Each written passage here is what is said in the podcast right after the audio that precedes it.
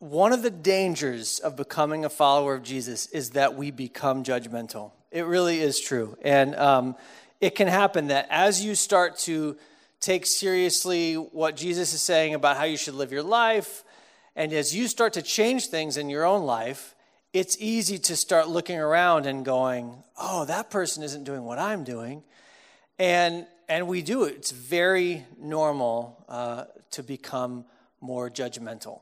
And people notice. It's true. Like people, people can, can tell um, when you have become more righteous and, and you, when you start to sort of point that out. Now, I will also say that there is potentially, I, I would say it's true that there is as much judging, if not more judging, outside of the church than there is inside the church. Like we have become a culture everywhere you go where people just judge constantly. No matter what happens, there's always a sense of, can you believe? Can you believe they did that? Can you believe they, you know, they, they, they said that? They, um, they acted that way. I, I just can't believe it. And of course, now that you've got social media, you've got you've got Twitter, you've got it's so easy for people to jump in and weigh in about, and I just can't believe that that happened. So judging has become like a spectator sport. And Jesus says that we have to be careful when we do that. Now, he says to judge, or he says not to judge, and then he talks about the Bible also talks about how to judge. So we're going to talk about this. Is this this should make us figure like like maybe our, our brains might hurt a little bit to try to figure it out, but we're going to figure it out tonight. So Jesus says this: "Do not judge, or you too will be judged. For in the same way you judge others, you will be judged, and with the measure you use, it will be measured to you." Why do you look at the speck of sawdust in your brother's eye and pay no attention to the plank in your own eye? How can you say to your brother, Let me take the speck out of your eye, when all the time there is a plank in your own eye? You hypocrite, first take the plank out of your own eye, and then you will see clearly to remove the speck from your brother's eye. Do not give dogs what is sacred. Do not throw your pearls to pigs. If you do, they may trample them under their feet and then turn and tear you to pieces. So, the first question we have to ask is what does it mean to judge? And we have to be clear on what judge, judging is and isn't. Um, there's a, a, passage in Romans 2, verse 1, where Paul says this. I also have it on the screen. You, therefore, have no excuse, you who pass judgment on someone else. For at whatever point you judge the other, you are condemning yourself because you who pass judgment do the same things. And it goes on to say that you will face God's judgment. So why do you bother judging someone else? So we tend to judge people about the things that are sometimes true of us. That's what this, this verse says that when you judge others, you, are, you, you who pass judgment do the same thing. So, what does this mean? Does this mean we're supposed to ignore people no matter how, how many times they mess up? No. Uh, we have to figure out what Jesus means by do not judge. So, the first thing we need to do is have a definition of what Jesus is talking about. And that there's unhelpful judging. And I looked it up. So there's, there's really two kinds of judging. And the judging that Jesus is talking about is something that is called being censorious, which is a word that we don't even need to bother defining, but it's like being fault finding. The easiest way to think about the judging that I believe that Jesus is condemning is fault finding judging. Someone who is intentionally looking and saying things like, hey guys, it's distracting when you uh, cross your legs like that. That would be fault finding. Uh, so Jesus says I'm not supposed to do that, but I am. Tell, I'm actually telling, please, please, that's distracting. But it's, it's cute, but please don't do it anymore. Uh, so it actually isn't that. that. That's actually more like restoring that I'm going to talk about later. But if I'm just going to go and pick on someone and just go, man, that guy, I can't believe he, and you just start looking for things that is that are wrong with that person. For the whole goal is just saying, I don't like that. I can't believe they're that way. They shouldn't be that way. You are looking for faults in other people. And unfortunately, we all do it. There's some reason, for some reason, there, we, we take joy in looking at another person and finding something that is wrong with them. I think it's because it makes us feel better about ourselves, right? We find something that we go, I can't believe they would do that. I would never do that. We, we feel better by condemning and judging and fault finding in other people. And it's just, it's not helpful. And here's what's, what's, what's true is We judge other people by their worst moments, and we judge ourselves by our best. It happens even though you don't know it. You look and you see the worst thing that someone else does, and you say, I can't believe they would do that. That's terrible. But we think only about when we are at our best. And we think, yeah, I mean, look at, look at all the good I do. We don't think about the worst things that we do. We don't think about the best things that others do. We tend to judge others by their worst and ourselves by our best. And that's just, it's not helpful. Um, why is this unacceptable? Well, for, for a couple of reasons. One is that it presupposes that we know the whole picture. You know, we sometimes look into someone's life and we just go, oh, I can't believe they would do that.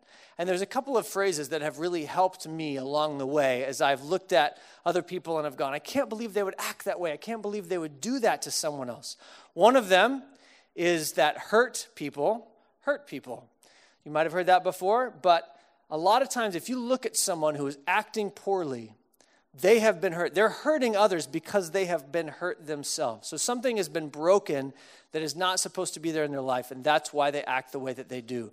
Um, going along that phrase, I've heard someone say, just a phrase that goes back hundreds of years, a couple, you know, at least a hundred years.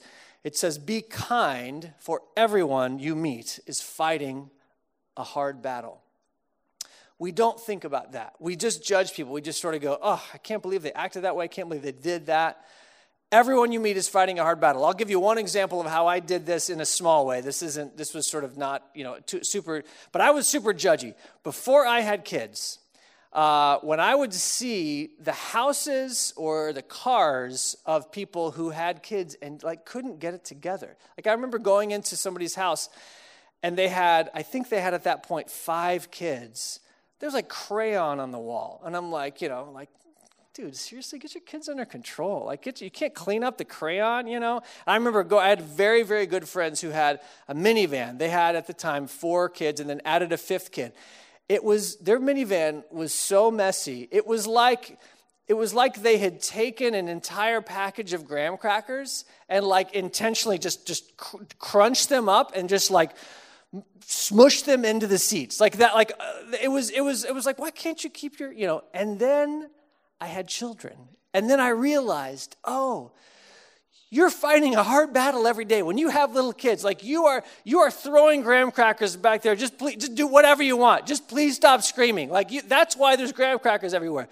You go i remember one time when our kids drew on the wall like, there's a reason why you don't repaint it immediately when a kid draws on your wall, because they're going to do it tomorrow. So you don't wait. You wait until they are grown and then you repaint. Like, there's just so many difficult things happening in other people's lives, and we tend to judge them immediately. We don't know what's going on, what the whole picture is. So, we don't know the whole picture.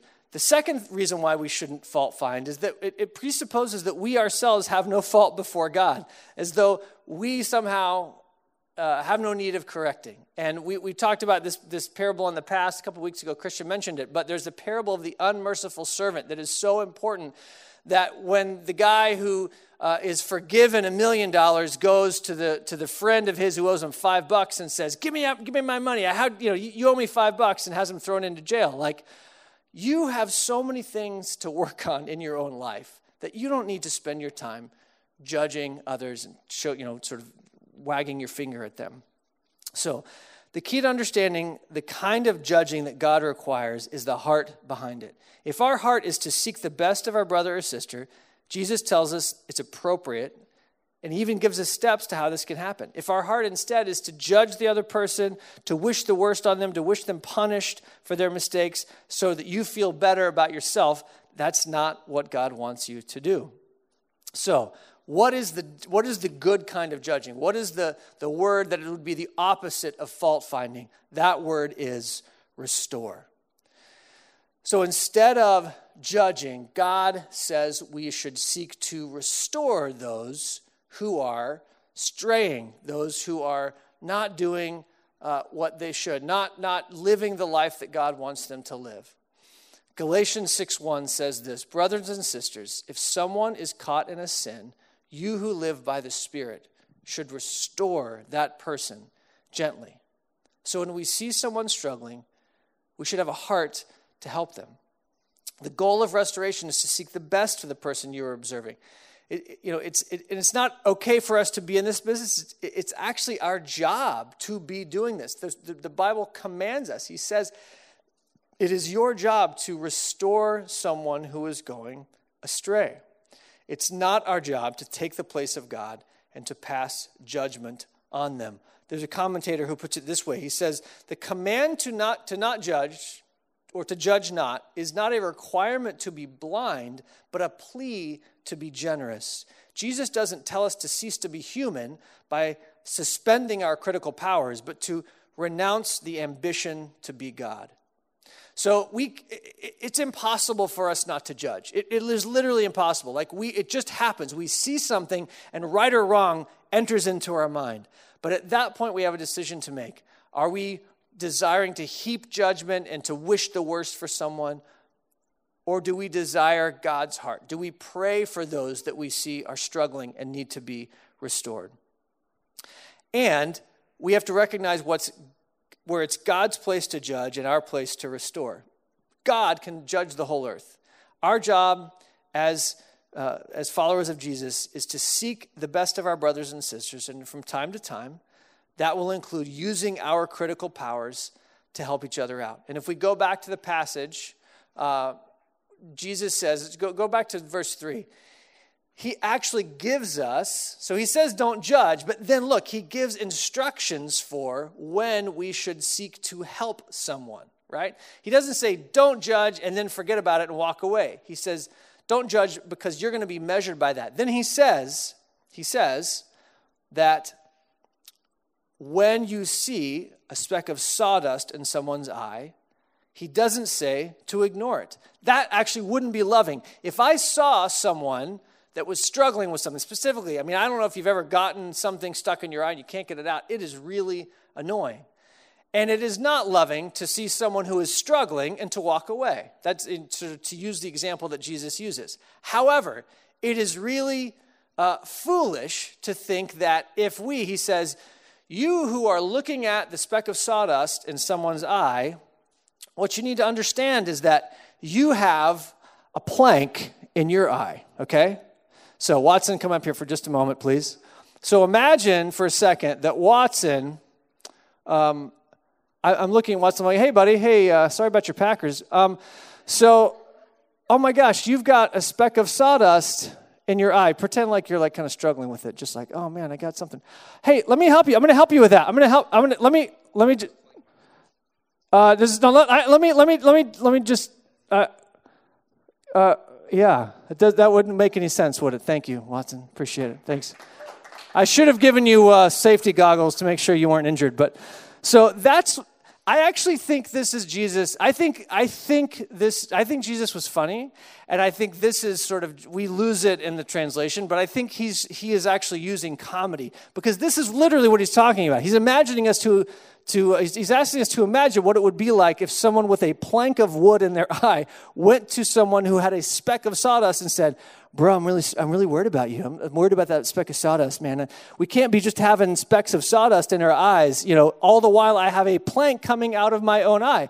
Jesus says we have to do something about that. So, he, um, we have to make sure that we pay attention to what's going on in our own lives first. It would be like if you walked into uh, an emergency room and you had uh, you, you just broke you're, you're, pretty sure you broke your arm like you were playing football and you fell down and you're like man my arm really hurts and so you walk into uh, an er and as you walk into the er you see that there are doctors and nurses and they have just all sorts of wounds. They've got like, some of them are like missing hands. Some of them are, you know, like there's, they're like, they, they have slings and they've got like, and they're like walking around on crutches and they're supposed to be the ones helping. And they look over at you and they're like, hey, that, that looks like a broken arm. You should really get that checked out. And then they go about their way like, what, what, what? You can't do that. You can't be the person who is trying to help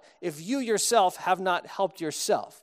So we have to uh, take care of that. The, the, last example I give you is when I moved to Chicago from Texas. I didn't have much of an accent. If you grew up in Austin, you kind of don't really have much of an accent. A few words here and there. But I would meet people. I didn't know that the Midwest has an accent, and apparently people in the Midwest don't know that some of them have strong accents. And so I remember talking to somebody and being like, you know, they're like, "Oh, where are you from?" Like, I'm from Texas. Oh, yeah, I hear that now, now that you say that. Yeah, yeah, you have a really strong Texas accent. Yeah, you do. Uh, that's funny. I, I, I, don't, I didn't think I did. I, you know, now that you mention it, I, I think you, you might, you might have, and I, me? Oh, that's crazy. I don't have an accent. You have an accent. You're crazy. You know, so they, they can't hear it. They can't hear that they have an accent we have to first go about removing the plank from our own eyes. So there's four quick steps as we wrap this up here to properly restoring a brother or a sister. The first one is this remove the plank from your own eye. So we turn a critical eye to ourselves. We figure out what is that thing. Jesus says, You've got to remove the plank from your own eye be the kind of person who is in relationship with others so that if there is if there like if you're walking around with a plank sticking out of your eye and no one is telling you it's the same thing as if you've got spinach in your teeth and nobody tells you that is a true friend folks that's a true friend it's embarrassing to be like hey you got a little but you know if someone is telling you to get that spinach out of your teeth that that means that they really care about you right it's the same way. Have the kind of friendships that if there is some glaring thing that's happening in your life, you are the person who is going to point that out. So um, we remove the plank with help from others, we, we remove the plank from our own eye. The second thing is to be discerning about what needs to be addressed.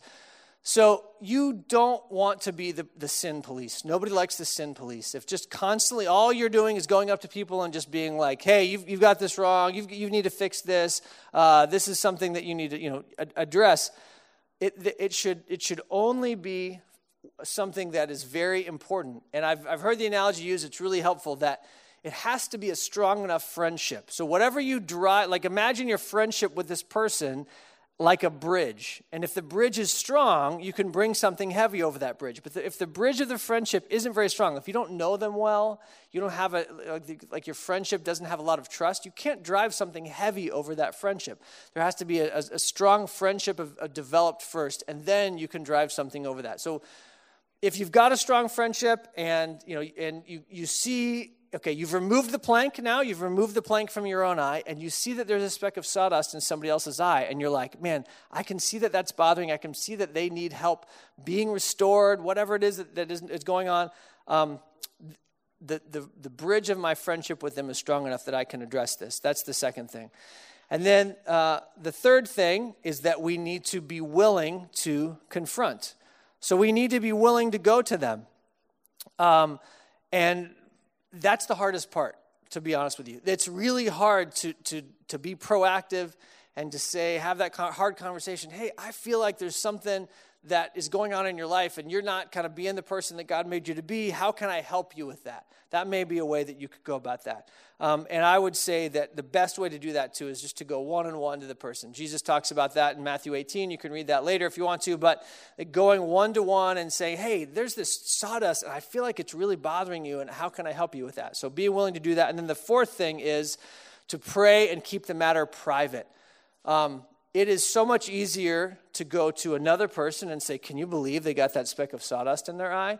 And afterwards to be like, Well, I went and talked to them about it, and here's how it went. Don't do that. Don't, don't widen the circle more than you need to. Keep the matter private. It's between you and them. If God has called you to have that kind of relationship with them, uh, then you don't need to, to, to, to widen the circle and, and you know, potentially other people get involved. Pray for them Pray for yourself. That Galatians verse actually says, Be careful so that you don't fall into the same kind of sin. We are always, uh, you know, there's, there's always a temptation that we're going to stumble along the way. We need to pray that God would move in our hearts. Let's pray.